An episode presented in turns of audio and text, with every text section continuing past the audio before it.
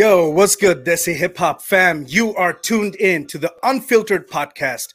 I am your host, DJ Raf, and today we have an amazing plan for the show just for you. Today, we're focusing on a few global DJs, few global Desi DJs, uh, and all of these DJs have been on the grind for a hell of a long time. Okay, they they perfected their craft for all of these years, and now they're really riding that wave to the top. Um, I really respect all of them, and that's why today we'll get to know them a little bit better. Uh, without further ado, I don't want to talk too much. I want to introduce our first guest for the show today. And uh, he is a, a, DJ and also an event planner and also an entrepreneur um, all from Toronto, Canada. And I'd just like to present to you Sats B. Yes. Yo, what Satish. Up? Satish, good to see you, bro. I'm glad you could make it. How how are things for you going? Hey man, we're we're we're making do with the new set of rules. You know, everybody's Hell adapting. Yeah. Everybody's is uh, you know it's, it's straight hustler mindset now. You either adapt yeah. and figure out what to do, or you sit. And so um, uh, um, I, I, love what's going on. So I'm happy yeah. to be here. Awesome.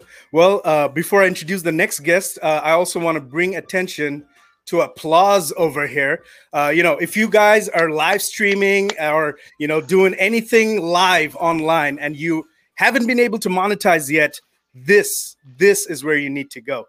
And guess what? This is the guy who's behind that project. So uh, more info on that soon. I'd like to uh, take this opportunity to introduce our next guest. Um, he's all the way from India. This guy has been DJing and performing all over the world. Uh, you've seen him perform with Gully Gang and numerous other artists all over India as well as in the US. Uh, I'd like to present Spin Doctor. Yo, yo, yo, yo, yo! yo, I love that energy, man. I love that energy. Oh man, is yeah, it raining in Mumbai? I heard it is. It's, it's flooded like everywhere, bro. I I had a hard time to come home on time for this. Oh one. shit, man! I'm glad yeah. you made it. I finally made it. Hell I almost killed like three people on the way, but yeah, it's cool. We have a lot of people here. That's awesome. Um, okay, so the next guest I want to bring on is uh, all the way from New York. You know, the home of hip hop. Um, this guy has been DJing for like a shit ton of years, man. Like I can't even count, but he's a pro. He's a legend. You know what? He's been DJing on Apple Music next to Ebro. He's been DJing for Desi events. He's been DJing for all over, all over the U.S. Man, this guy is a hustler. He's a grinder. I'd like to present DJ Sharad to the Unfiltered Podcast. Yo, what up? What's good? How you feeling? Hell yeah, man. How's how's New York been treating you, man? Uh, couldn't be better, man. You know. you know, That's awesome. Rise and grind. We had a little tornado yesterday, but other than that, you know, we're okay, man. A little trees down, but you know, we're just going through the COVID, so few yeah, trees yeah. down is nothing. Little outage here and there, it's all good. Right. That's awesome. Well, you know, the next guest you know very well. Uh, he is uh, DJ Sharad's business partner, as well as you know, uh, friend from a hell of a long time. Uh, they work in the same company that they founded, DJ USA.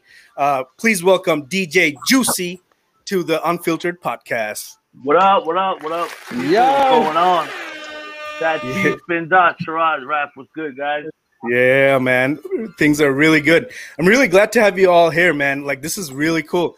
Uh, you know, just to have so many different talents from different parts of the world in one place. You know, I'm here in Minneapolis. Sats B is in Toronto. Um, DJ Sharad and Juicy are in New York. Spin Doctor in Mumbai, India, man. Um, let's start. Let's start by seeing like how you guys have been doing during this quarantine, man. Uh, Spin Doc, bro, what have you been up to during this whole quarantine? Well, I'm back to my medical thing, helping people, working mm. as a hmm. doctor, twenty four seven and you know getting some time to make some music, flexing my Rakhi. nice. Whoa, whoa, whoa. Yo, everybody's got that. I don't have it. I, I have a hairband. That's not the same thing. I got my Apple Watch. That's it. that's nice, man. So, real quick, spin doc. You know, uh, you are an actual doctor, and that's the influence behind your name, right? Um, yeah, yeah, yeah. So during COVID, I saw like so many, you know, social media pictures and stuff where you're actually working, you know, in the front line, you know, helping people out. Uh, how has that been going for you? Uh, now we are doing really good, bro. Like initially it was in slums and uh, we were very scared because, you know, uh, the healthcare sector is not that great as like, you know, first world country in India. And uh, we were trying our best and now it's almost gone from the slums. So we are happy that, you know, there's no, like we are, even if having a bad health healthcare structure, we try to save like so many people, and it feels good. Like you know, we are doing pretty good right now. We're kind of opening up, but not the party thing, but yeah, like kind of coming back with the new norms, of course. But yeah. Nice. You know, that's uh, refreshing to hear because in America, things are going south. So, uh, DJ Juicy, bro, how have you been during this whole past four months of quarantine? I've, I've been good, man. Uh, just just taking a lot of time to kind of figure out different business strategies um, and pivot, uh, which is super important in this in this climate. Um, and then also spending a lot of time with the family. Uh, I recently had a, a daughter, a baby, so um, that's been yeah. a big blessing for me. Yeah, nice. yeah, man. So just uh, been focusing on family and work, man. That's, that's all we know. Hell yeah, hell yeah. And um, you know, your partner in crime, DJ Sharad, uh, I know you've been working a lot. Like I've seen you do the, you know, so many live uh, DJ streams um, as on Apple Music, on Pop Shift, on numerous other places. Uh, you guys recently did that like uh, theater, a drive-in theater thing uh, to represent the community. How have you been doing this whole past four months? Um, you know, just maintaining, not complaining. um, I feel, you know, if we put our heads down and work and and and ideate and create, um, it's a blessing, you know, to be able to sort of have downtime and be healthy and be able to keep creating, uh, right? Just shifting our business and our mindset, you know, with the times and, and, and really just building something new. So, right, yeah, that's moving and shaking out here. Yeah, that's that's always important. Yeah, we got to be on our uh, toes right now. Make sure we can do everything we possibly can. Um, moving on to Sats B, bro. Uh, you know, you have been hustling, grinding. Like since this quarantine started, I I've seen you test out every single avenue for live stream, uh, every single opportunity to like you know go live and connect with the community, which is very important. Uh, you know, right now we you know relationships are the most important things. But how has your uh, you know quarantine been so far? It's good, man. It's good. I mean, for me, um, I tend to take on a lot of things out of passion and and don't know how to like let things go. And then COVID brought a whole new level of like like clarity um, that was forced, which I totally appreciate. I've got new habits that I've developed. Um, I've got new projects that uh, we're doing from a different perspective. Um, so so it's been really good to sort of get that noise out because it's like as like hustlers we tend to create that noise sometimes, and then we don't know when it's good and when it's not good. And so that has been really good. You know, I'm still happily married. My wife is like still cool with me being around her this often. We haven't hung out this much since like the honeymoon days. So I'm like, whoa. Uh, and I've got a whole new relationship with my kids now. Like it's it's it's a blessing, man. So you know, there's so much things that are not good about what's happening globally, but I think we found a way to find some positivity in all of this chaos. Right. Yeah, that's uh, that's amazing. Um, really happy to hear that. You know, and I, I, hear from all of you guys that like the that family unit has been getting stronger during this period, and I think that's gonna last. Uh, you know, that's gonna impact the rest of our lives in in one way or the other. So that's awesome. Um, quick shout out to all the viewers. Uh, you know, Slick Two Shades, thank you for being here. He was one of our guests uh, in a previous episode um, from Jersey.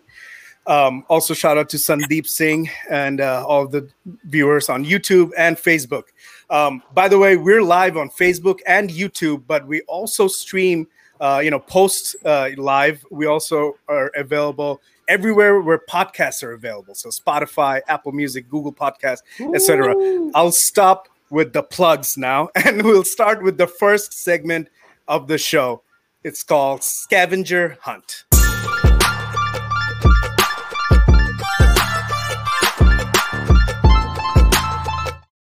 All right, scavenger hunt. So this is a game where we uh, ask you to go ahead and share something in your room or in your house, uh, which has a story. You know, we want you to share a story with us. Uh, so who's got something to share with the audience uh, already? Uh, Sharad. All right, let's go. Let, us see what Sharad's got. Oh, nice. That's like an old school. Uh, what do you call those things? Time. Sorry. Well, the hourglass. Hourglass. Hourglass. Yeah. Right. Very, very, very important in real life. right. We forget how valuable our time is. So, true story, as Sat said, you know, we got this this thing during COVID, this blessing about understanding how valuable our time is. And uh, sometimes when you're running and gunning, and when you're like at this fast pace, when you hustle and when you're moving and shaking, you know, you just you just lose track of time. But if you focus and realize that your time has so much value and you got to utilize it wisely, you know, you, you take it more seriously and, and, and you respect your time more and you respect other people's time more and you value your time, which sometimes we forget about. Like we hop here, hop there, do this, have a meeting, have a phone call. Now it's like if it doesn't fit in my hourglass, like I can't really fuck with it. I can't mess with it if it doesn't fit in my timeline. This is my time. It's very precious. And this is literally 60 minutes right here. So, yo, Raf, if we're not done in 60 minutes, there's a problem. You know what I mean? Next thing.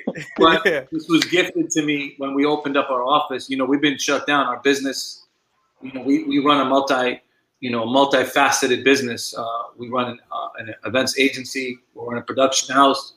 And um, when we reopened up, this was gifted to me from one of my uh, key people that works with us. His name is Karan. He's actually a DJ. He runs our production and um, he put this on my desk. He said, "I found it." I said, "Yo, this is this is life right now. We got to value this every day." So very important, you know. DJ Sharad OG, I like to teach a little bit while we while we move and shake. So yes. hey, hey, hey, that's important. That's important. I love that. Um, yeah, you know, right now you're you're so right. You know, right now time is every, all we have, literally.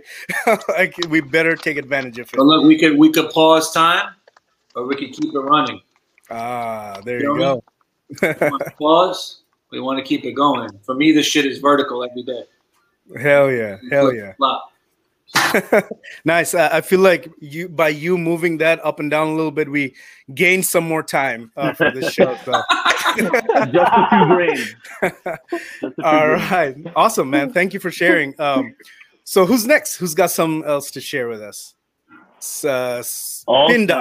Uh. Oh, he's got the. So this temperature gun, I mean, this is a temperature gun I've been using since April 22 when I started working as a doctor. Like, you know, I went back to the field and I have scanned like I think more than a lakh people with this gun. Wow. And I, yeah, I actually found so many positive people. I saw so many deaths, but I saved so many lives.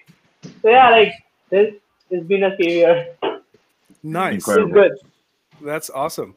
Uh, well, you know, in your uh, time in the field, uh, was there anything like a story that you know stood out for you? Was you know, is there something you could share with us? Uh, I would like to, yeah. So basically, uh, when you go to a slum, like you know, India, the hood is a slum. Like you know, right. we call it slum here. I don't know what you guys call it there. Like, you call it the hood. Call it the hood. Yeah. Hood, like, so we call it the slum. So here, like if you go to the slum, like you know, it's it's like uh, you see the people, amount of people who are like volunteering about like things. You know, if somebody is like quarantine at home and they they can't cook food, so people like community build. There is a community who's there and who cooks food and you know provides everybody and it's it's lot of positivity like when you go there like you see on the uh, news that you know people are dying and this and that but when you go actually to the field you get inspired by smallest thing like you know there are so many people who are working day in day out without any money just to help humanity.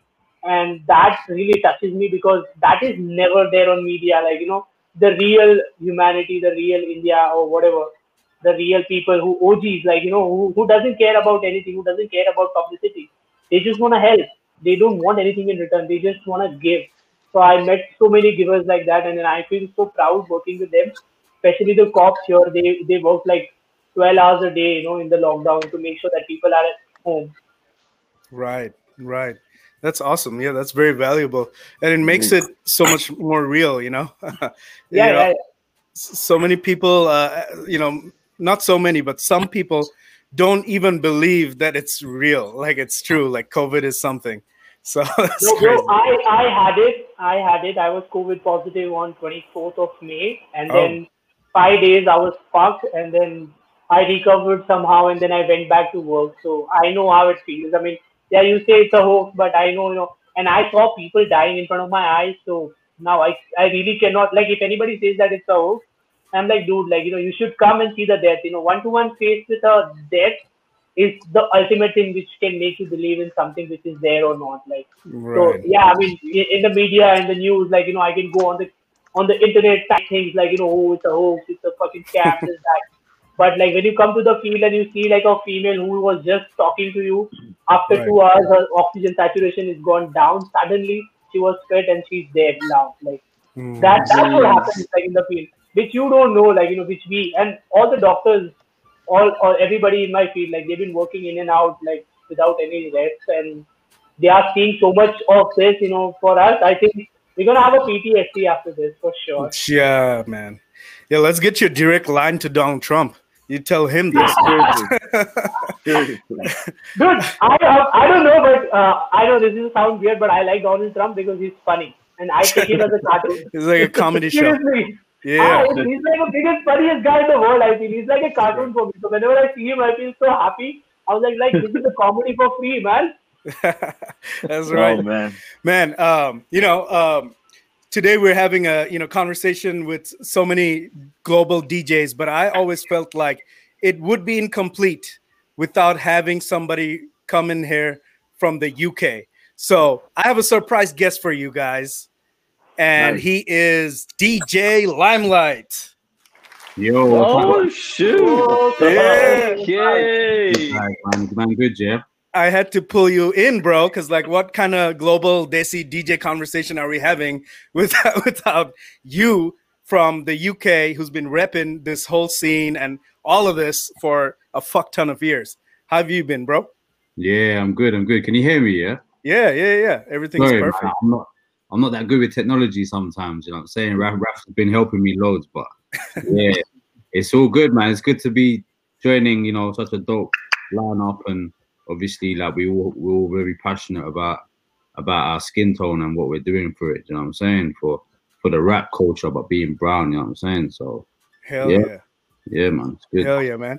Glad to have you here. Um, DJ Limelight's here for a short time in uh, today's episode, but within this time, I wanted to, you know, ask him uh, how things have been and like um, you know, I don't want to know about the quarantine stuff anymore. I've already asked that question yeah. to everybody. But like, what do you think about um, you know the scene right now? What's what's your what's your feeling? Like, you know, you've got the ears to the streets, so I, I want to yeah. hear a little bit about from you. Yeah, no, for sure. I mean, I like it. I feel like there's a lot of adult rappers. There's a whole cultural thing behind it, and I feel like there's a lot of passion behind it. And there's a lot of young young bucks that represent the struggle, which is always a you know important. My only concern when it comes to like brown rappers, Desi rappers that are trying to go to the next level in terms of like, let's look at someone like Nav as a brown face that sits amongst, you know, you can probably sit in the same room as P Diddy, can sit in the same room as Z and be acknowledged as a, a an artist is that sometimes I feel a lot of Desi rappers right now are chasing the wrong collaborations, man. And I feel like production choices ain't the greatest either, man. That's me being 100. I don't want to be negative. Everyone looks mad serious now. I'm sorry. But it's a it's a genuine concern I have because I always feel like as brown people we're almost taught to kind of be quiet and not speak up about the struggles that we go through and actually represent ourselves to the fullest and say, yo, like, why isn't Lil Baby on a track with Emiway right now? Why isn't Gunna? Like, they're the popping kids, not Snoop Dogg. Snoop Dogg, Clickety Slide, and that ain't really hitting me. It's not really something I'm going to go and play in the clubs in London. That's me right. being 100, you know what I'm saying? So, right, right. Well, you br- bring up some great points. What do you guys think, DJ Sharad? What do you think about what he just said? You know, you know, me and Limelight, you know, uh, we of mixes back and forth, and music back and forth all the time. Um, and you know, I don't believe there's a right or wrong uh, in this space, and I think everyone, as an artist, you got to get in where you fit in specifically. But I, I hear where where Limelight's coming from in the sense that, you know, sometimes these collabs are forced. Uh, if we're talking specifically on collabs, and I've been part of them, I've been behind the scenes on a lot of on a lot of records and a lot, a lot of collaborations specifically. Um, we're also at a point where we as a culture um, don't necessarily need to collab or force a collab with a mainstream hip hop or pop artist. We're collabing internally on our own and we're creating our own vision, are creating our own sound, creating our own lane. So what I really like to see is cats from where we're from, New York, Canada, that are South Asian, collabing with cats from India and Pakistan because I believe that creates this global madness and eventually allows mainstream to come to us versus us chasing people with a bag and saying, "Hey, we got this 50,000 for a Snoop feature." Hmm. We don't need to do that, you know. People could come to us. The Latin scene did it. I always reference the Latin scene because the Latin scene is a global scene independent of any other scenes. The Latin scene coexists with one another globally, and people like all of us on this call, we actually all really know each other. And DJs are a very, very powerful force. Sometimes the artists don't really recognize the DJs, and us banding together and sticking together, me being able to just WhatsApp to Limelight or WhatsApp to Spin Doc or WhatsApp to Rap, etc and saying, yo, I got this artist or this music, check it. And we're pushing the shit together eventually leads us to be able to walk into major labels and say, we got this record, we got this many 500 million plays on YouTube. Y'all need to give us the baby or whoever. And if you don't, it's cool. We're gonna we're gonna flourish regardless. One thing I'm really, really uh, I honed in on is the fact that a lot of artists in our culture that make music pause when they make the music and really haven't figured out that we're in the music business. Making music is the art, but making music doesn't necessarily mean you're in the music business. And it's two very, very different things. Collectively, as a scene, specifically South Asians making hip hop, the business is not fully filtered out yet the business is still being created. Right. And we need to perpetuate that and build that. So me as a DJ, I'm not here to just play music. You know, most of the work we do is behind the scenes in cultivating artists, in A and R and behind the scenes, putting right. deals together for artists, walking them into a radio station. Like being able to be Brown and walk artists into Hot 97 is huge. That's mecca of hip hop. Walking them into a label here in the states is huge.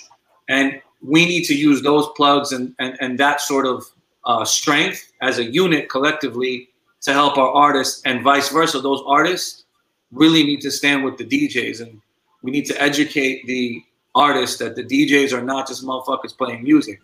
We have power and we have power together.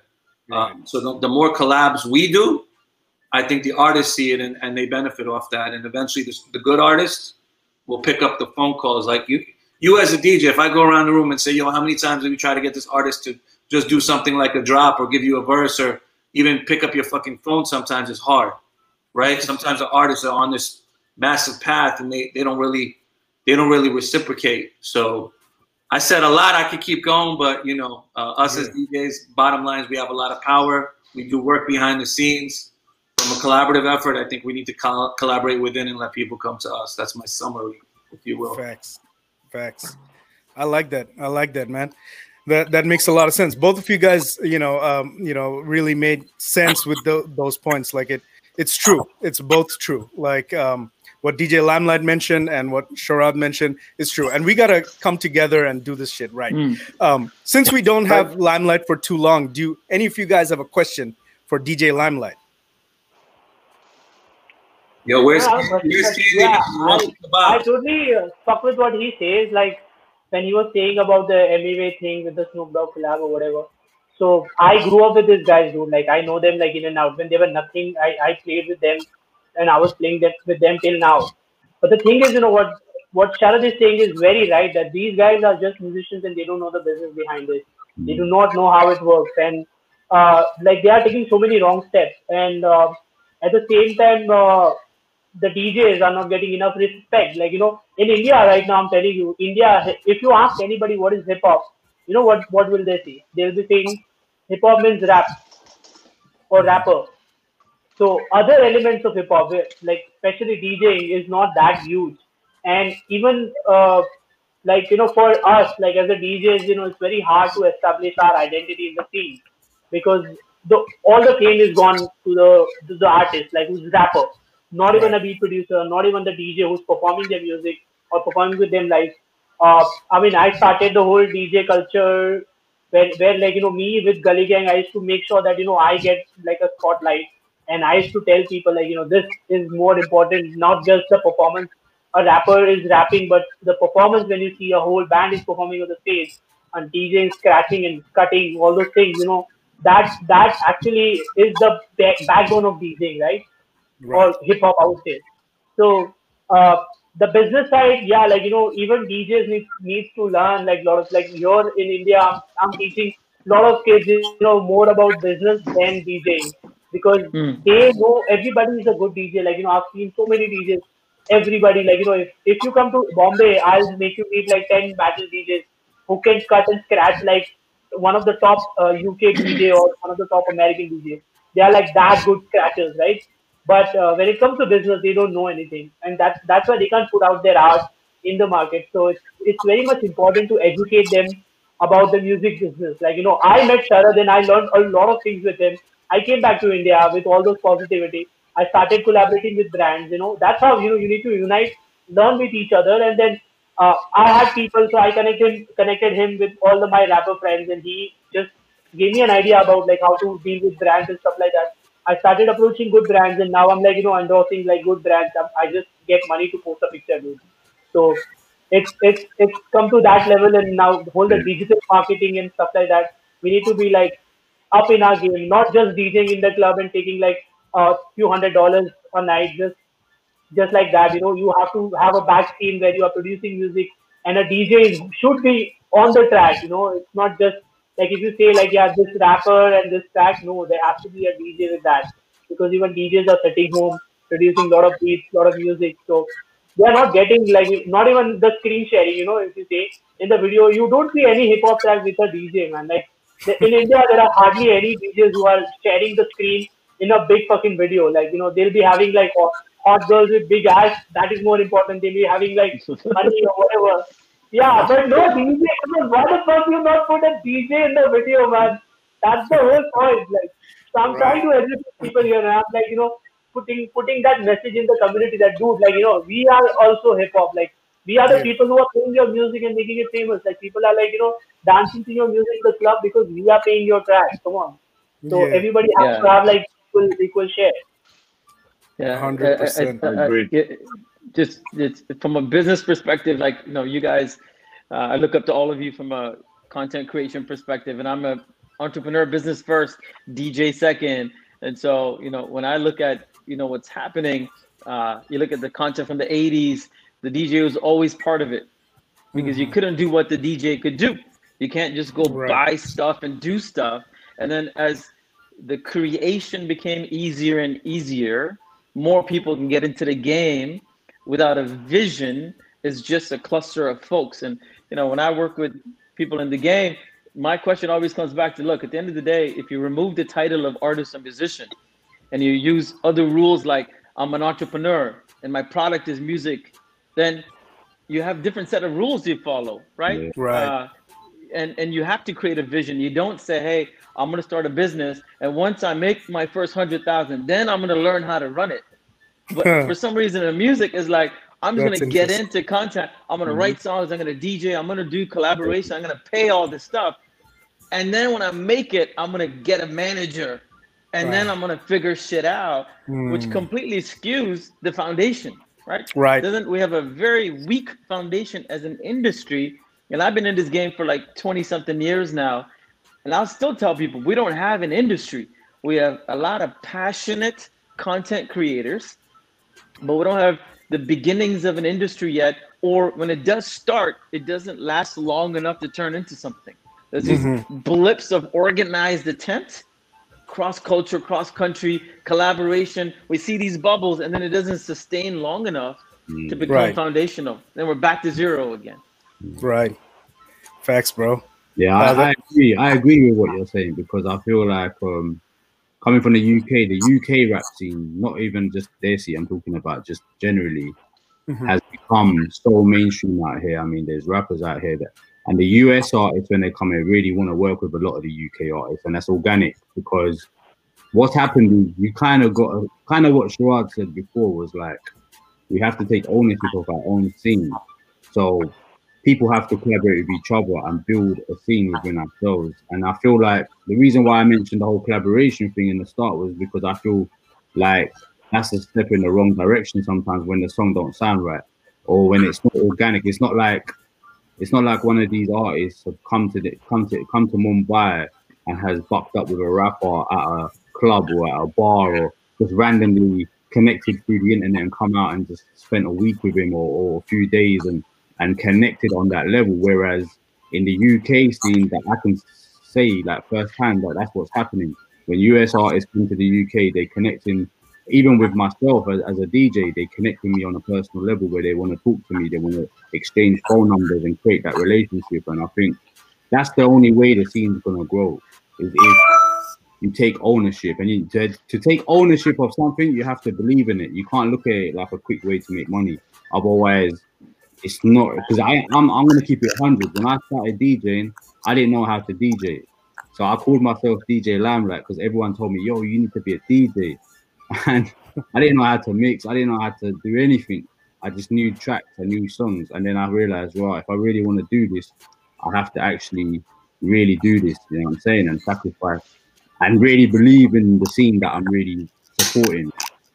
Right. So it's all good that the six of us support the scene, but if the artists that we're supporting are just chasing a quick check and they're not really, really representing their their area or their struggle, or that's where it really comes from. When you represent something, when you stand for something, you have a purpose. You're, you're gonna you're gonna you're gonna you're gonna bring a whole scene with you because you're gonna have another 10 kids around you that want to be like you. You know right. what I mean? Nice. Yeah, that's a that's a good ass knowledge bomb, bro. Like you just mentioned, like just put it on your back. You know, it's gotta be you gotta be it. Yeah. You can't just like talk about it. you gotta be look, that. Look, look, at Drake. He just done a tune with Headie One now. I've known Headie and I've known RV. They're like they're like young boys from Tottenham, North London. And Tottenham mm-hmm. has a lot of history. That's where Skepta's from, but they're not connected to Skepta. This is their own little thing, but they're like youngers. If I was to show you the collective called OFB, there's literally hundreds, literally, no exaggeration, there's hundreds of these kids rapping now, and they're all going to the same jewelers and getting the same chains made because they all represent that. Do you know what I'm saying? That's their culture that they represent, that's their scene that they represent. Right. The fact that Drake has come and, and done something with one of them and actually done something on a on a on a production that is defining that movement and that sound shows the respect that that artist is showing that that culture.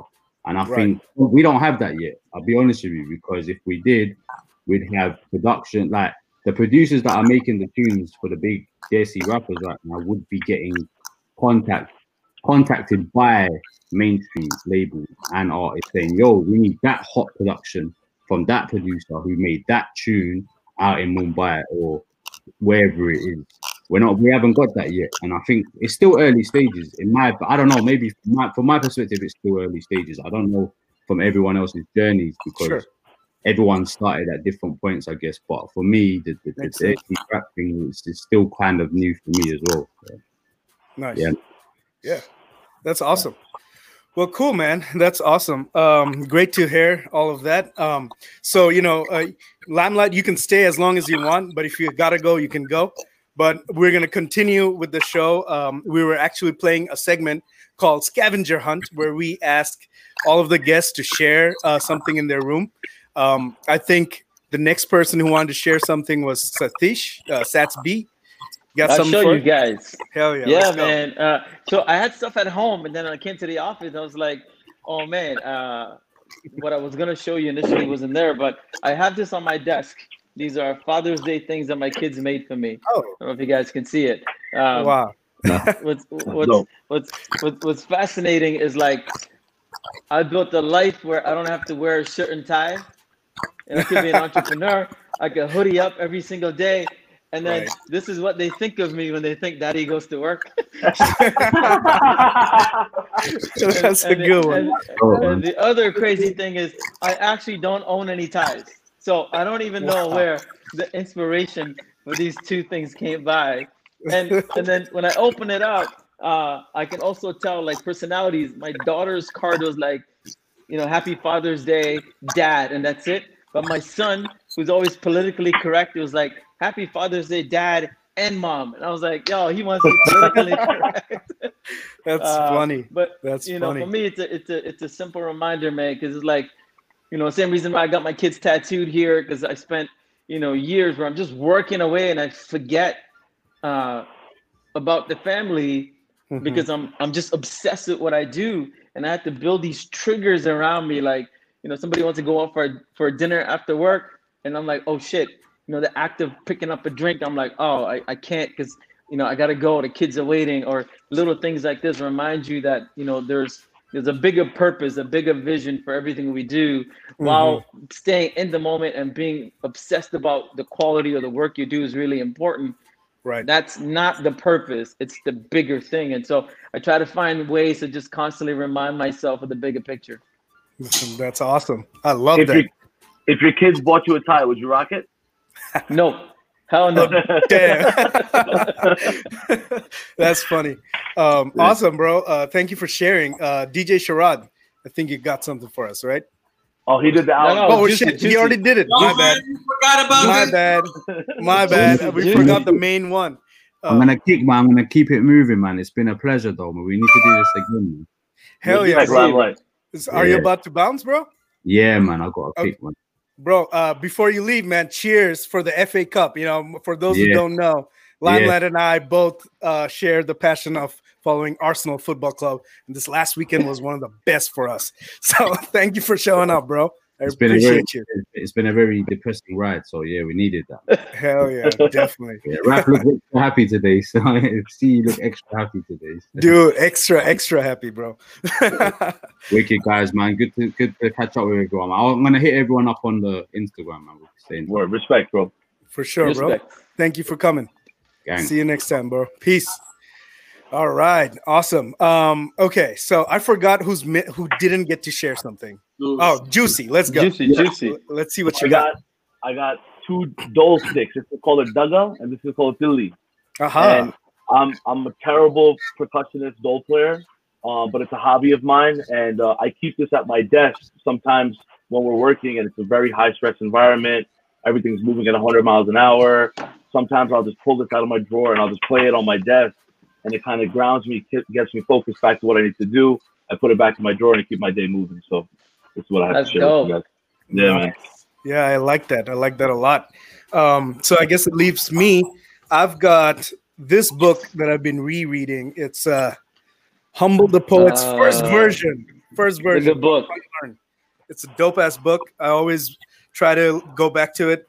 Um, you know, um, this thing I opened up today when I woke up, and it was like, if people don't like you for who you are, change the people, not you. that's, that's I like dope. that shit. That shit. I did it. I did it. yeah, I think at one point in our lives we all have to do that. You know. Changed so many people, man. Hell yeah. Well, awesome, bro. So uh, the next segment, the next game that we're gonna play is called social undistancing.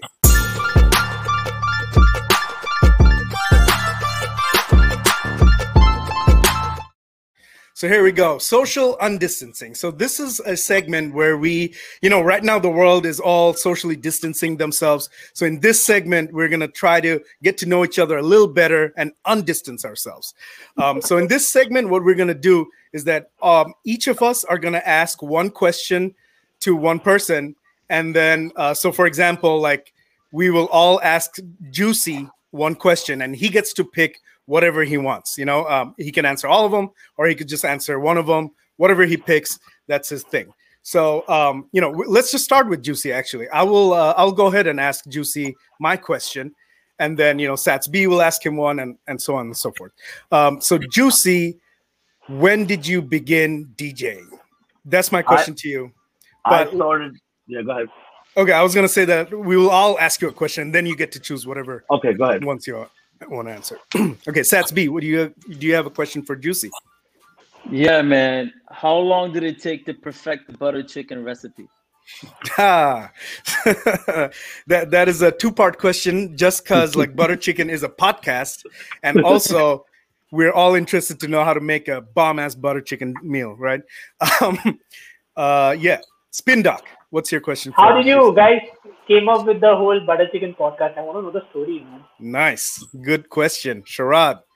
What you, what yeah, you got for Juicy? Crazy because I had butter chicken in my question too, and Sats B and Spin Doc had butter chicken. In my question is, yo, if there was two foods left on Earth, oh god, one was cheeseburger and one was butter chicken, and you had to eat that every day for the rest of your life, every single day.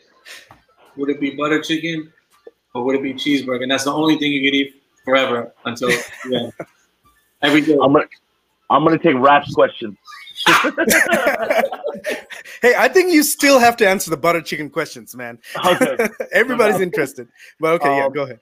All right. So um Raf, to answer your question, I started when I was 10 years old. Uh, I'm in I'm in my mid 30s now, so I've been DJing for almost 25 years. Wow. Um, and it's just been a, a passion of mine since a very young age. I, I grew up in Queens, New York. It's a very diverse borough um, in New York City. Uh, you're exposed to a lot of different sounds and cultures here. So, um, you know, listening to everything growing up and trying to identify with my own culture as well was, was quite a, a challenge for me, uh, especially when you're at home and you have Desi parents and they're just trying to instill, you know, our, our home culture in, into us. So, um, with that, along with listening to radios, along with surrounding myself with a lot of people um, that were also interested in shared common interests, um, it really led me to, to this path. And I, I started at 10 and I never looked back, man. Nice. That's awesome. Yeah. That's yep. pretty awesome. Uh, real quick before you answer the next ones, um, who inspired you to DJ at age 10? Like, was it your dad or something, or what do you think? Honestly, it, it was it was a culmination of a few things. It was the radio, uh, Hot oh. 97. I'm sure a lot of people have heard right. of it. Um, it is the biggest uh, hip hop institution, I think, in New York City. Um, you know, in terms of radio, and uh, I was listening to a lot of DJs such as Funkmaster Flex. Mm-hmm. I would listen to BLS, which is also another radio station with Kid Capri. Um, and uh, along with those hip hop DJs, there were a lot of older guys that I would look up to, like Shiraz, who was one of my mentors, um, Jitin um, from Toronto, um, Jay Dobby. There was a few other people in our community that I would listen to and buy their CDs and remix and remix CDs and stuff like that. And I, I paid attention very, very closely and just kind of absorbing bits and pieces from everybody to try to develop my own style. Nice. Awesome. Yeah. Well, that's awesome. That's really interesting. Yep. Uh, in regards to Sharad's question, butter chicken all day. Uh, although I would miss a cheeseburger every now and again, you know, that's, the butter chicken hits different, you know. So, so that's right. that. Every um, day, every day for the rest of your life. If, if I had no choice, yeah, bro. The, the yeah. question is, do I get rice or naan with that, or is it just the, yeah. just the butter chicken? so, part two of the question: rice or naan, right? Uh, Sats, to answer your question, um, it's uh, it's an ongoing uh, thing to perfect the recipe, uh, both with the podcast and both with the actual the food. My mom is a very good cook. Uh, I'm Punjabi, so um, food is so big for us, as it is for all Indian cultures. But um, the rich Desi cuisine um, is something that I get to indulge in all the time. And my mom is constantly finding things to tweak her recipe, and that's kind of where I get my inspiration. Um, Yeah, man. Spin Doc. Oh, well, also, in the second part of that is, is the Butter Chicken podcast. Um, I'll let Sharad dive into more into that, but the short answer is, is we're still trying to find ourselves as journalists uh, and people who are trying to tell messages to the uh, to people in our community. and it's uh it's it's just an ongoing thing. We're we're constantly learning daily, and um you know I, I don't know when that would be perfected or if it ever will be perfected, but it's definitely something that we're we're striving for. Spin Doc, uh, to answer your question, Butter Chicken Podcast um, is a passion project that Sharad and I put together a couple years ago, where we felt like um, the stories of impactful uh, individuals who are making you know um, a lot of noise and, and good, uh, doing good in our community wasn't being told or being documented. So we decided, let's get together, let's call some of our friends, let's let's test it with us first and see how it turns out. Let's see what that chemistry is. We've been friends for 20 plus years. Uh, I mentioned Sharad, one of my mentors. So, you know, our chemistry is organic, but that doesn't necessarily mean that it would be organic behind a microphone in a studio. So we decided to go in the studio one day, chop it up. It felt great. Uh, we then started to call some of our friends and artists in the community, and and it just took off from there. We we we paused as we were recording pre-COVID um, because you know, we didn't know what the outlook was going to be with this whole pandemic. And then also um, just trying to pivot our business as well because we were impacted from a business standpoint. So we needed to kind of shift our energy into that. But it's, it's something that we will continue. Um, it's just a matter of time, really. So hope nice. I didn't take up too much time. Yeah, that was awesome. Yeah. Thank you. Thanks, man. Thank, Thank you for you. answering. Um, cool. So the next uh, next person, let's ask Sats, Sats B some questions. Um, and before we do that, I just wanted to say that this segment of the show is presented by Applause. so my question to you, Sats B, is about Applause. What made you do it? When did you start it? Tell us the whole Applause story. Uh, that's my question to you. Um, Spin Doc, what's your question for Sats B? Would you would you let your girl and boy DJ if they want to? nice. Awesome. um, DJ Sharad, you got a question for Sats B? Yeah, me knowing Sats on a personal level, I know you're you're not new to this. So my question is is uh, what continues um, to fuel your passion now uh, in the digital space? Nice. That's a great question. Juicy. And that, what what was the inspiration behind creating Desi Fest? Awesome. Ooh. I was hoping somebody would ask that because uh, that's awesome. Okay, Sats B, the mic is yours. Yeah. Oh wow. Okay, great questions, guys. Thank you. Um, the easiest one is spin doc. Yes, my daughter, who is turning 13 this month, is already DJing. Uh, we have a wow. show every night called Sofa Session. So she's on, she's DJing. Um, and half the songs she likes, Facebook cuts us. It's all mainstream. It's the TikTok sound. So we're constantly restarting our stream. But um, eh, but she's learning. What I've learned watching her is the discipline to put your playlist together and beat match and tell the story is not there. They just want to play songs. And then the, the, the, the young folks that follow her don't appreciate the art form. They just want to hear their songs. So it's very different trying to teach her how to DJ versus watching her be a playlist DJ, which I think is hopefully not the future and, and etc. But uh, she's doing it. My son, hell no, he's very conservative. He wants to be behind the scene. He doesn't like the camera. So uh, I'm hoping one of them I can manage and retire soon. And Paris Hilton's making 250 a night or something like that, crazy. So I'm like, yo, go for it. Learn how to DJ. I'll invest. We got enough people in the community to give you an opening slot. So let's figure it out. Um, but a great, a great question. uh, yeah, the passion, man, Sharad. You know, I, I think um, I spent the first 25 years starting businesses because I wanted to life hack myself. You know, by the age of 15, I was pretty much told all the things that I suck at and what I'm going to be in life. And I was like, that can't be true because then how am I going to live the rest of my life with this version of myself? And so I started starting companies to get over fear of public speaking, learning how to life hack my love affair with money, losing some, making some, you know, mm-hmm. building real relationship. And so after I sold my last company in 2017, I don't have the same uh, self improvement urgency. I kind of like who I am in, at 43 a couple years ago. Um, so now I'm very passionate about how can I share my blueprint, uh, especially in music where there's not enough blueprint that people can follow, and it's one of the easiest businesses to get in. Is one of the hardest to survive. But I think we can we can shift the language a little bit and start getting creative folks to think like business folks. And then there's a rule book, there's a process, there's a there's a set of guidelines you can tap into immediately that I think is missing. So I think that's kind of what I'm passionate about, which led to applause and a couple other things, which I'll segue into. Um, the Desi Fest story really was out of anger, man. Like I was born in, in, in India, but I left when I was three. I grew up in Singapore. Most people don't know that. Oh. And in Singapore, you're just a brown kid. You're Asian. You don't even consider yourself brown. You're just an Asian kid. And it's only when I came to Canada, especially in Scarborough, where now I'm like, what kind of brown am I? Mm. And I didn't know how to answer it. I didn't fit into the Tamil community. I didn't fit into the South Indian community. I wasn't into the Punjabi scene. Um, and so I was really confused on where do you fit in. And the number one common human emotion is like a feeling of connectivity, right?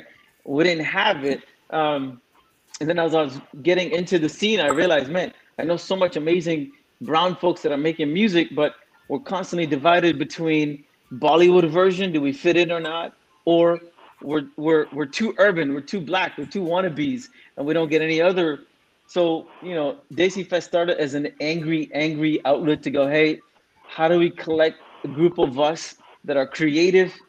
We're respecting the culture, but we don't believe in it, and we need a space. And right. you know, Yonge Dundas, which is like our secret sauce, we got it by accident. I literally was trying to do a club night, book like 15 friends, do a club night, do an all urban thing. And none of the clubs will give us a venue because they were afraid that when you combine different cultures that we would fight and stab fight. each other and like cause a bunch of shit. So I was like, man, I can't get a club to do a gig in the city. What do I do? And the city property, they can't say no to you. It's a right. city property. So I was like, hey, I'm gonna take this and see what happens. And you know, first deal we had 20,000 folks, and then now we're 150,000 folks. Um, but really, it was out of anger to go, we don't have a place. If I don't fit right. into my parents' world and I don't fit into the Canadian North American world, where do we fit in? And one of the things I preach all the time is for our culture to be fully integrated, we have to be transparent with all the good and the bad. Yes, our curry's got a crazy smell. We've got beautiful songs we are artists, we are engineers, we're doctors, and we have folks that are not that good, but that's who we are. And so we wanted the most public platform, kind of like that eight mile version. I'm going to hmm. expose so much of us that you can't poke fun of me, then what's left is love. So let's get to that part. Beautiful. Um, and then 13 years later, we're still doing it. Uh, except this year was a whole hmm. different fun pivot. Uh, and applause kind of started two years ago where I was like, look, and you guys know as much as I love our community, we can have a whole debate on what is their value, right? Like when an artist jumps from three grand US to 10 grand the next year, what happened with that seven grand growth? You didn't win a Grammy. What happened? Yeah. and we can't afford an inflating cost. So we said, hey, we got to find a way to monetize the fans that show up. And so that's what Applause started as a simple way for anybody in the live music content creation world to get fan love and convert it to money.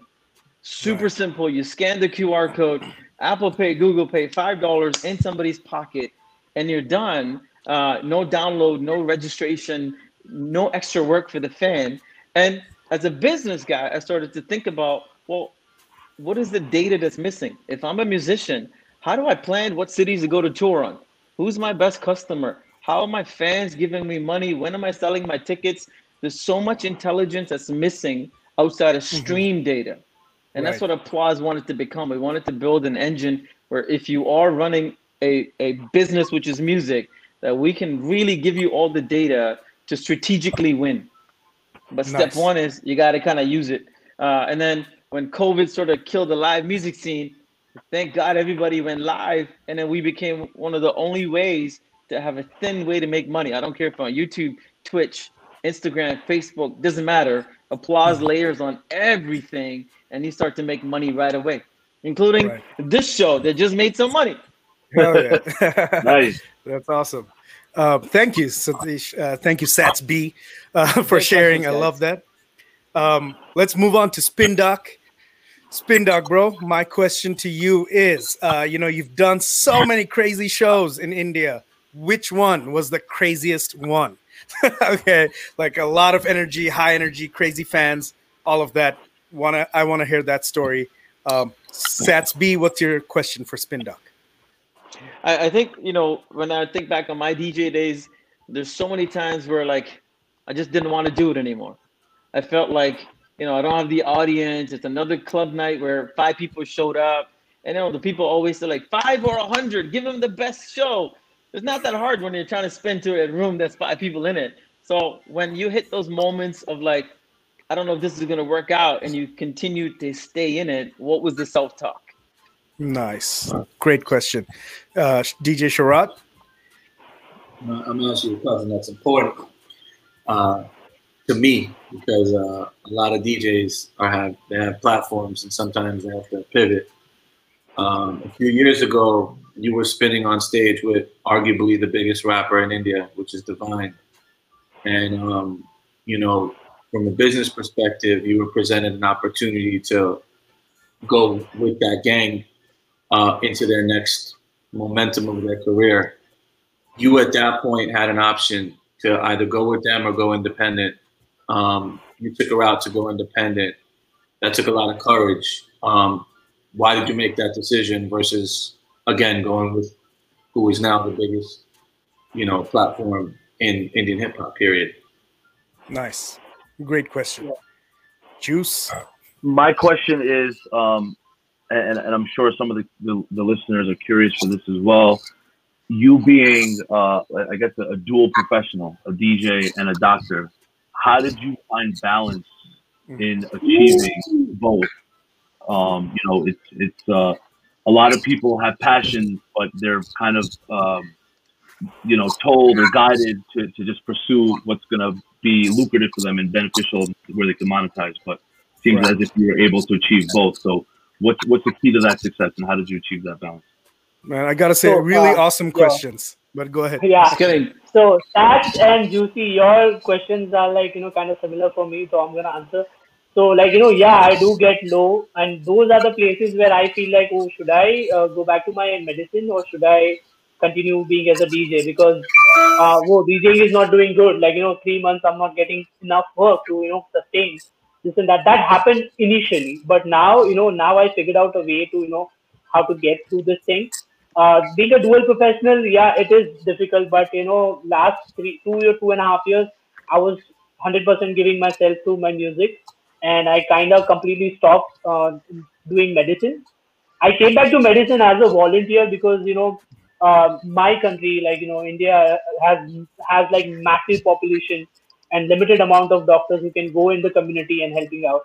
So it's more or like a voluntary work than making money work because I'm, I'm hardly making any money. It's like a peanut.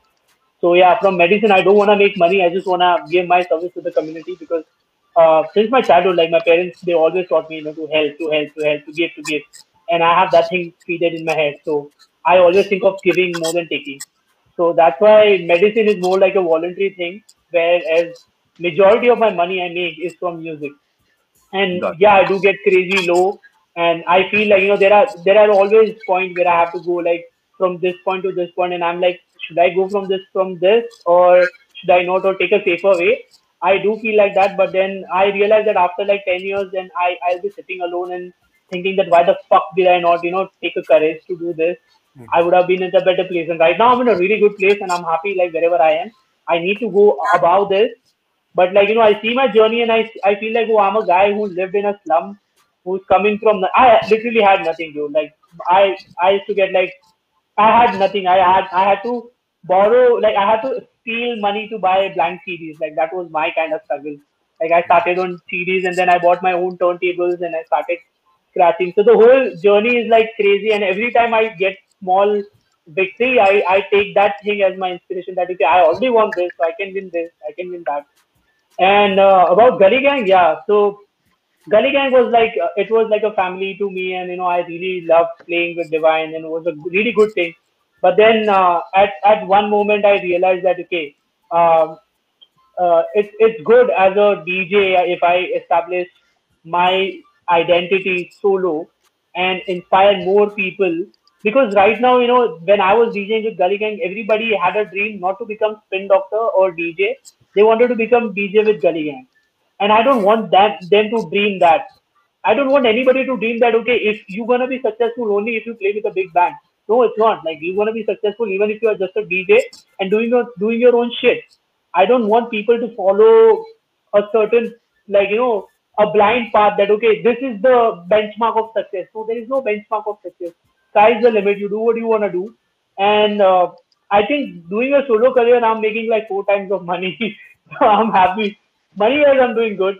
And brand wise also, like right now, you are dealing uh, with like one to one, so you have a lot of freedom. Like when you are in a band, you have to listen to the management. Here right now, I have my own management, so I I can tell my manager that dude, I don't want to do this. Like fuck off, and he'll understand because I'm the artist here. So you are the boss here. You are not the employee. Whereas in the band, you are the employee, which I I was happy initially, but then later on I, I I desire to you know get more and more, and I feel like I was not fitting in that setup.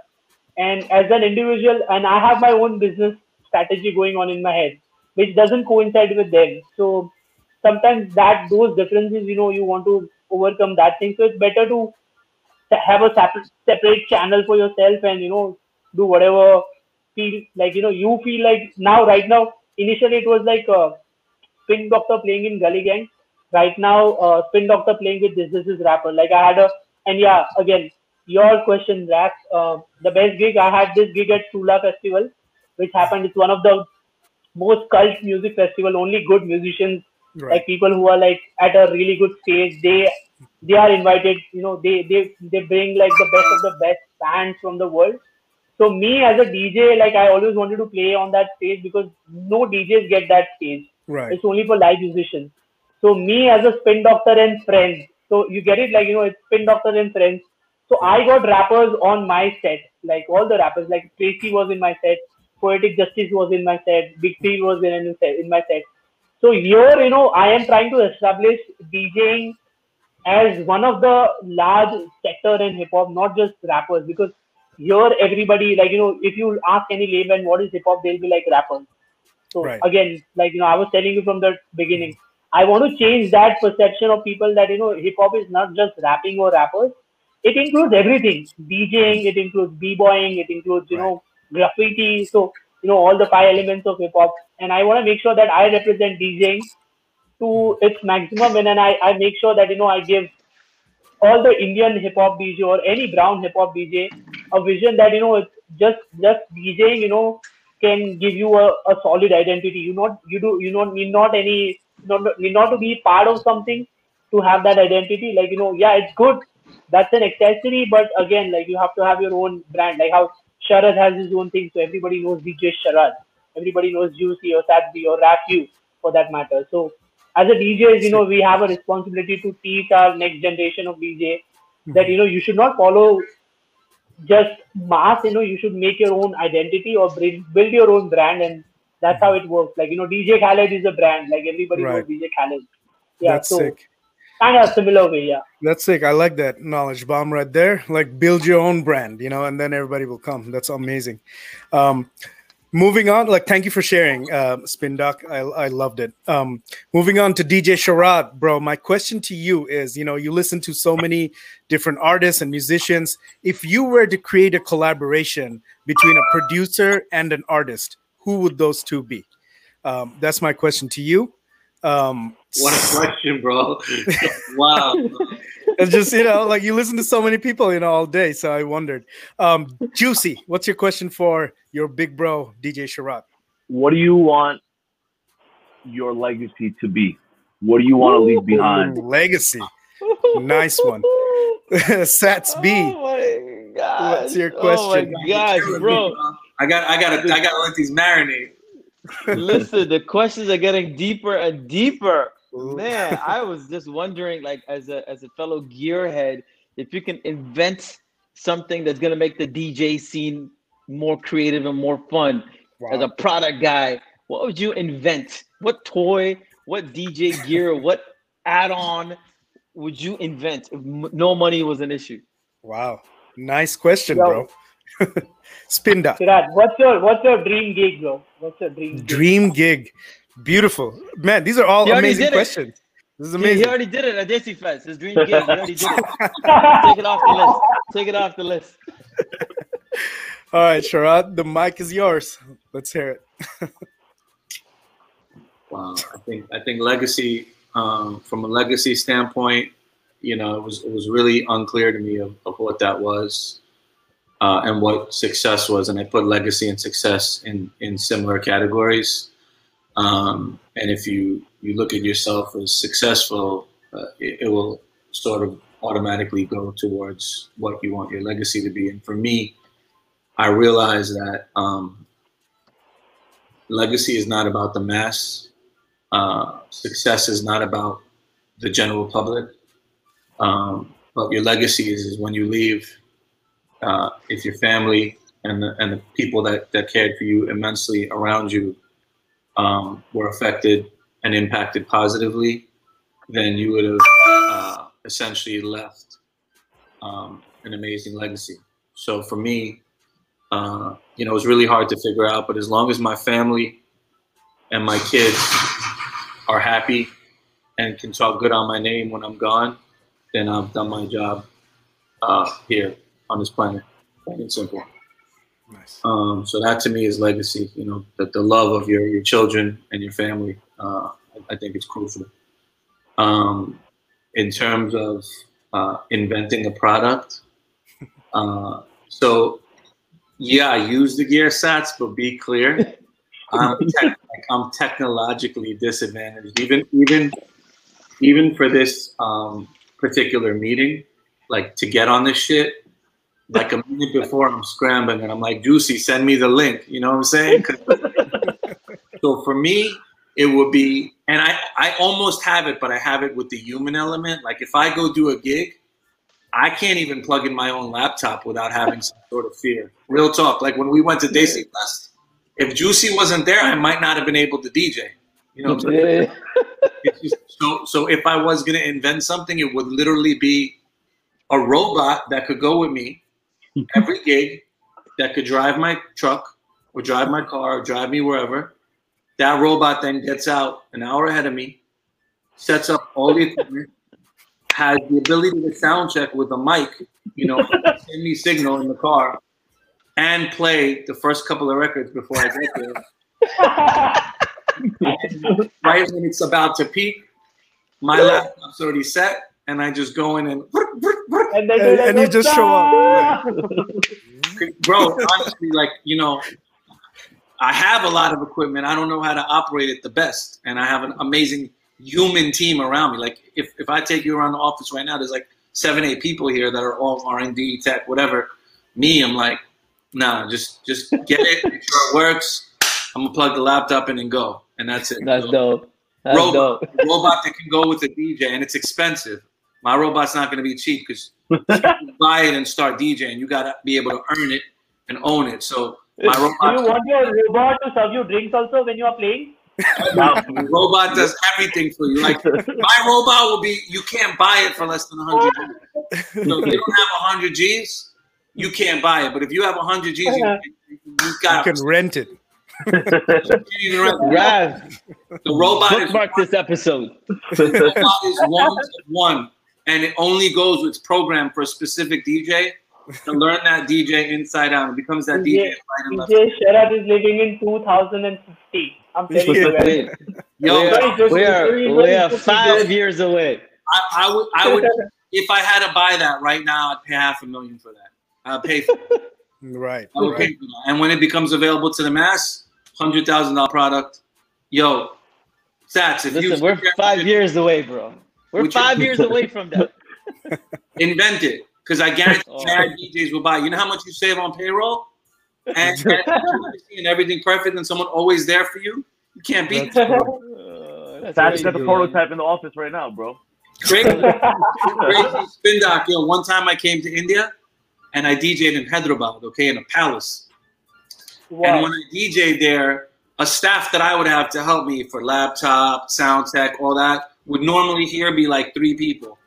In India, when I came to Hyderabad to DJ in this palace, no joke, there was like 50 people just there for me.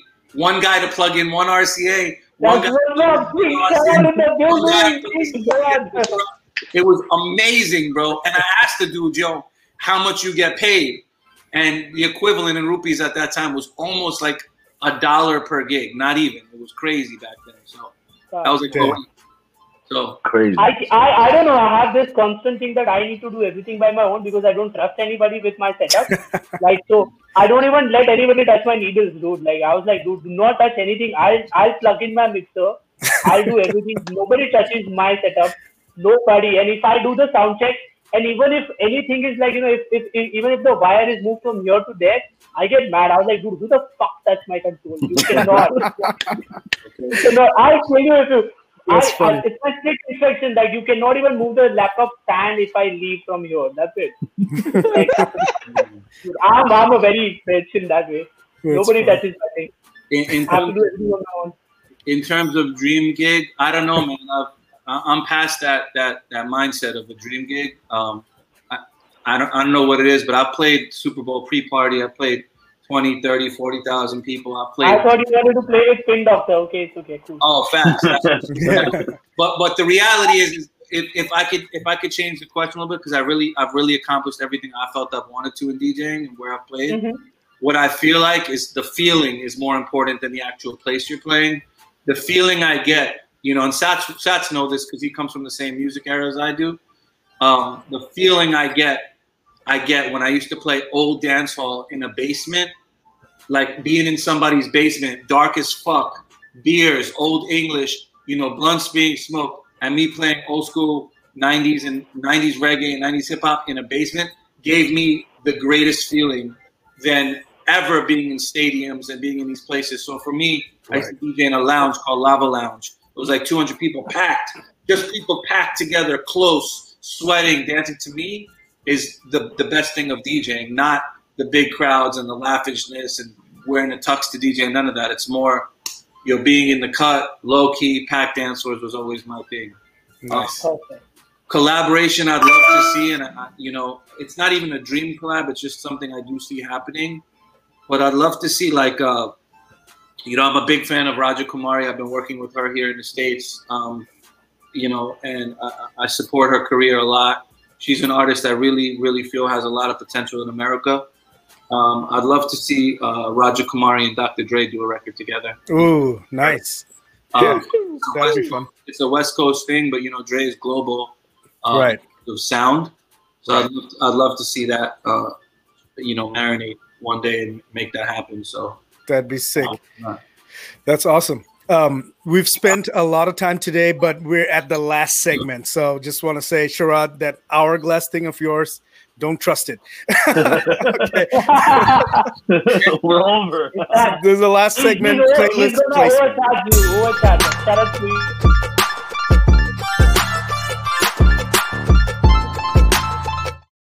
All right, playlist placement. This is, I think, uh, going to be a fun segment with you guys because you guys are all DJs listening, you know, ears to the streets.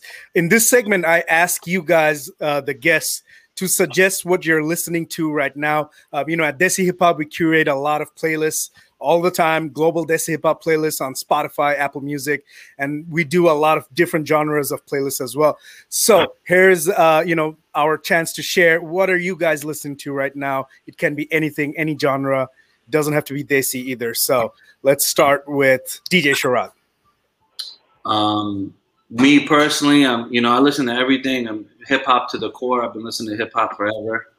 Um, but really, I've been focused on South Asian talent right now. A lot of brown talent coming out of both the East and the West. Um, I like this kid, the real Mizuchi. Uh, he's brand new. He's out of Bombay, but I believe he lives in Boston. And he just sent me his EP, and I'm blown away by the talent and by the sound. So little uh, not little, the real Mizuchi is his name. Uh, he's fire. He's got a brand new EP, very well produced, very young, super independent artist. And that's what I look for is like the new up and coming kids. I feel like they inspire me uh, a lot. Um, so nice. Check them out. It's dope. Awesome. We're gonna definitely check them out. Rolling Stone India just wrote up about him too, um, and um, I believe he's whether he pops off or not is is is is not not what it is. It's is the music good does he have a sound that's um, does he have a sound that is uh, unique and independent? And yes, you know, check him out. Nice, love it. Thank you, uh, Juicy. What I'm, are you listening to? So, uh, uh, uh, just taking a tangent from from the Desi scene. Um, as of the past couple of years, me personally, when I'm driving in the car and also when I'm DJing, mm. uh, I'm very big on the Afro beats. Um, Burna Boy, Kizz Daniel, Maleek Berry, Yemi Alade, um, are all artists that are constant rotation for me. So um, definitely the sounds coming out of, of Africa, specifically Lagos, Nigeria, um, have been really kind of um, you know you could see that it's clear in my in my playlist and sets now. Right. Nice. Yeah, I like that. You know, past few years, you're right. Like, you know, this Afrobeat sound has getting a revival and it's quickly becoming this mainstream sound. You know, recently yep. I've been feeling like that UK grime, you know, that UK drill um, stuff. I feel like that's gonna do something in the future. What do you guys think? Do you guys think UK drill is gonna be the next thing? Yeah, yeah Sharad agrees. It is the thing. It's already the thing. It's huge. It's already the thing. All right, perfect, perfect. That sounds good. Okay, um, Sats B, what are you listening to? Uh, so I'm ODing on Tamil music again, man. Uh, I, I realized hmm. like 14 years of Desi Fest with very little Tamil content. I spend most of my time listening to language that I don't understand, but it helps from a programming perspective. But since Desi Fest didn't happen and we've been going online, I've been exposed to Tamil music again, and I realized how much I miss it. So I've been like overindulging in Tamil music, the the stuff from the movies, the stuff from the local artists, uh, constantly, and I'm starting to pick up the language again. I can read again. It's been crazy just getting back into it.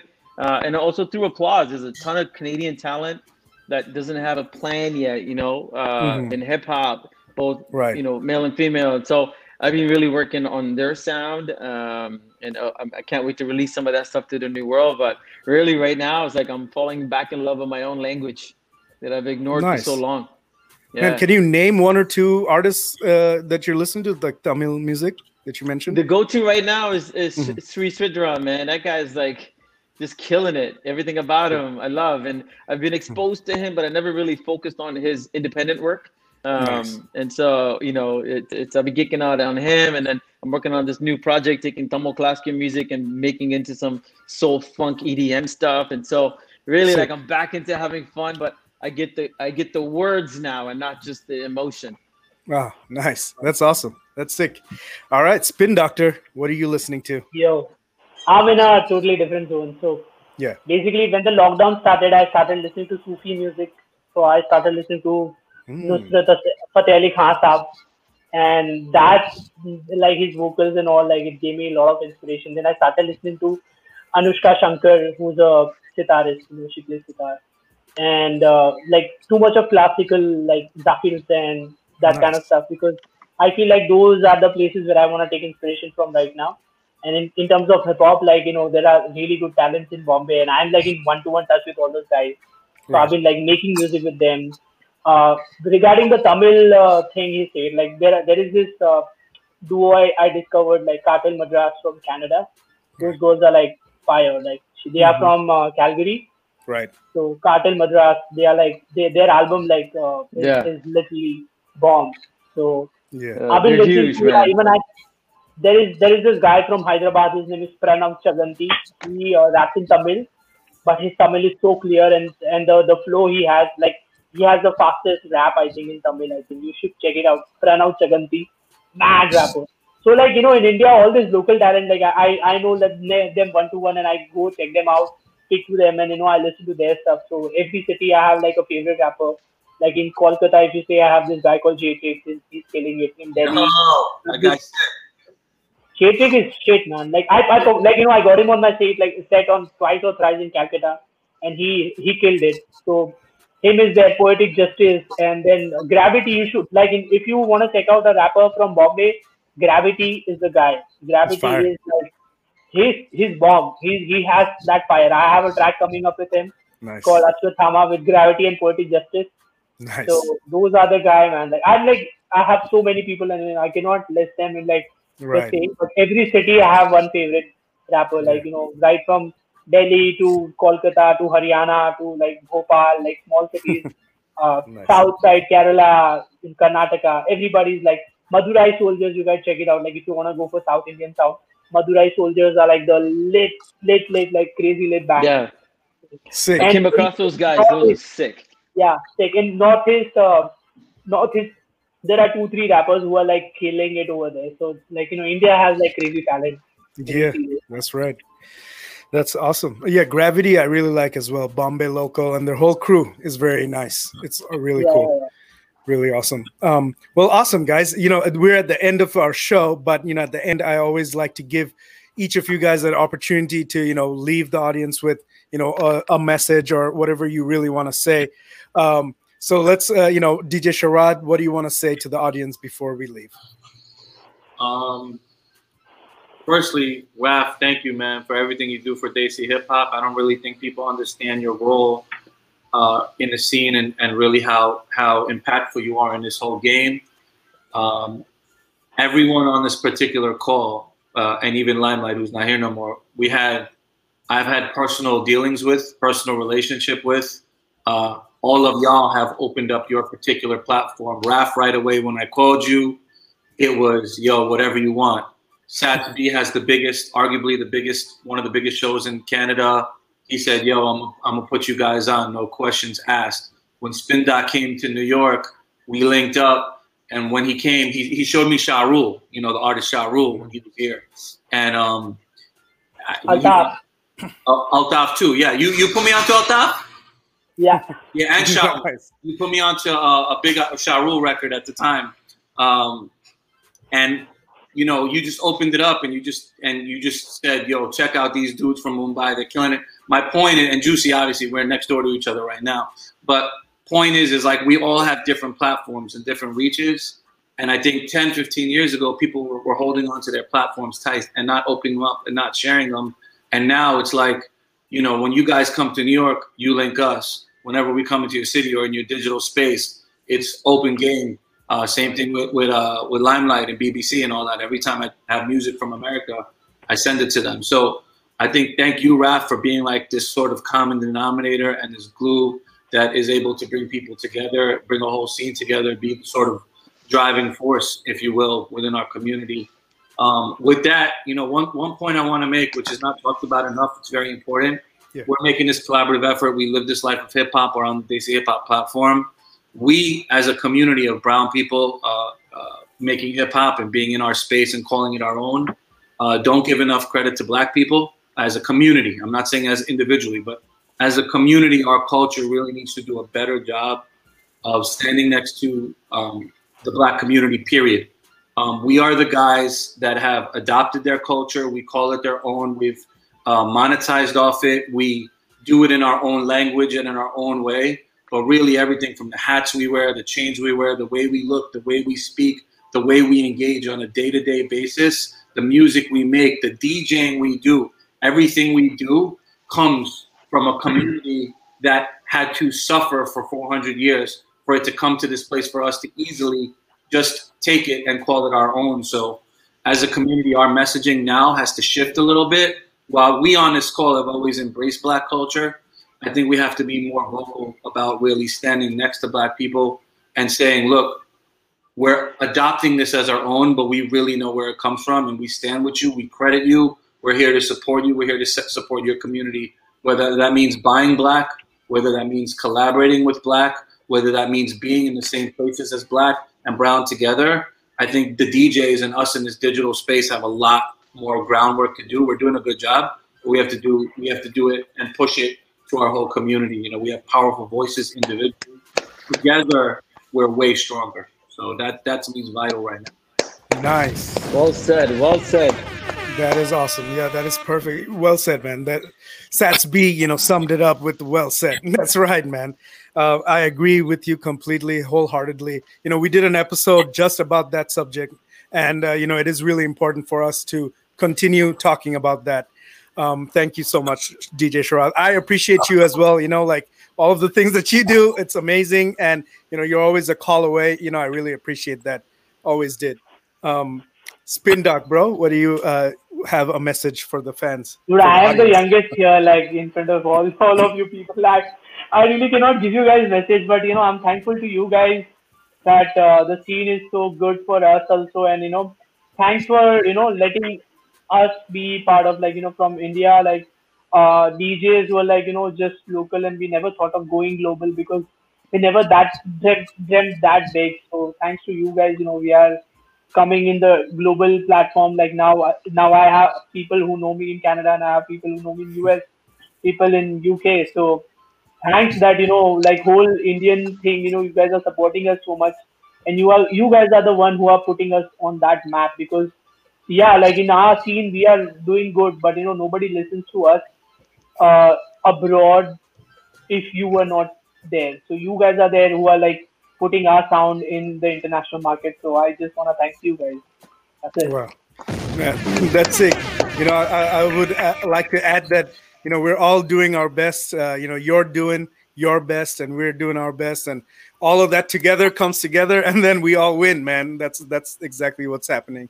10 years from now, they're not going to forget any of our names on this call or any other calls that we have in this industry right now. Um, so thank you, thank you for that, uh, DJ Juicy. I want to hear a little message for, from you. Uh, I think uh, just to echo everybody's points, it's it's important um, to just kind of stay tight and together and closely knit. Um, Sharad said it, strength is in, is in the numbers, and um, I feel a big deficit um, in our community, particularly, is the lack of unity. So what we're doing right here, we're all together, we're collaborating, we're from the same descent background areas of the world. We need to stick together and support each other, and you know we will rise together. That's the bottom line. Um, and the second thing is, is paying it forward. Um, you know, you you could have so success is, is extremely subjective, right? It's, it's, what you have made up in your own mind. But if you feel that you're successful as an individual, what are you going to do to pay it forward? Are you going to mentor somebody? Are you going to donate your time or some money? Um, you know, because people can really benefit from your experiences, and it's important to share that in whichever way, shape, and form. So, paying it forward is, is tremendous to me. Nice, nice. That's awesome. I, I, love that piece of advice. That is so true. Um, you know, last but not least, Satish, a little message yeah. for the audience, man. And you know, imagine like a younger version of you watching this. You know, so like, listen, I'm, I, I'm 29 forever. I don't know what you guys are talking about. I'm 29 forever, baby. Uh, no, it's a great opportunity to, to connect and chat. Thank you for inviting. even though you're kind enough to call me a DJ, I'm more of an MC with a hobby for DJing more than anything. So I'm in awe when I see these guys do their shows and what they do with, with the with the mixes. Um, I, I, think for me, you know, it, it's really at the end of the day, uh, have a vision for what you do and why you do things. Whether you're a producer, a DJ, songwriter, festival person, whatever it is that you want to do. And there's plenty of cheddar in the universe. There's lots of opportunities, man, to do what you love. Um, have a vision for why you do the things you want to do. And in that vision, make sure you really understand what's going to make you happy. We, we feel like we need to leave happiness for later in life when we attain certain things and goals where I challenge everybody to start baking in happiness as part of the strategy up front. That's really all that is is important. You know, if you do things out of like the right reason and you're happy doing it, then the measurement of success, like Juicy said, it's it's really up to you, and that's all you can own. And get rid of the ego. You know, there's so many of us on the call today who fought for the culture, who got the scars from building these foundational opportunities reach out and ask for help, ask for mentorship, ask for advice. Don't feel like that is going to create a moment of weakness or an ego. Because what's the point of having these battle scars in, in developing the culture and going to war if we can't give it back? Right. And so right. reach out, ask for help. There's only so much self learning and YouTube and Udemy you could do. There's something magical about saying, Hey, I need help, guide me. And those of mm-hmm. us that are doing it for the right reason, our doors are always open. Our phones will always get picked up. But reach out and, and, and ask. Beautiful. Beautiful. I love that. I love that, man. And, you know, I think um, Sharad mentioned or Juicy mentioned that, you know, like 10 years ago, this wasn't the case. You know, like uh, a lot of people were just running on ego. But I love where we are right now, and we should take advantage of every single moment. Um, so thank you guys for being here. You know, you added a lot of value to my life as well today, man. I'm super happy talking to all of you guys. You're so positive. I love the energy. Spin Doc, man. Love love everything you said. Sats B, love the advice, man. As an entrepreneur, I really look up to you. You know, we have so much to learn from you. So I, I love all the things you mentioned. Juicy and Sharad, man, you guys are keep doing your thing, bro. Like I really enjoy all your mixes. By the way, you know, when we were making that little clip yesterday with Juicy like scratching the fuck out of that thing, um, you guys know what I'm talking about, but the audience may not know. But like, man, those scratches, fuck. Okay, that was really good. That's for you, another convo, maybe. But like that shit was nice. Um, cool guys. Thank you so much for being here today man. I will definitely hit you guys up soon. Really appreciate you. Thank you for everything. Thanks, thanks for being part of the show. Salud. yeah yeah yeah, appreciate that Salud. Good, good, to see everybody. Hell yeah. Next week karan kanchan we'll talk about that later. Peace. Thank you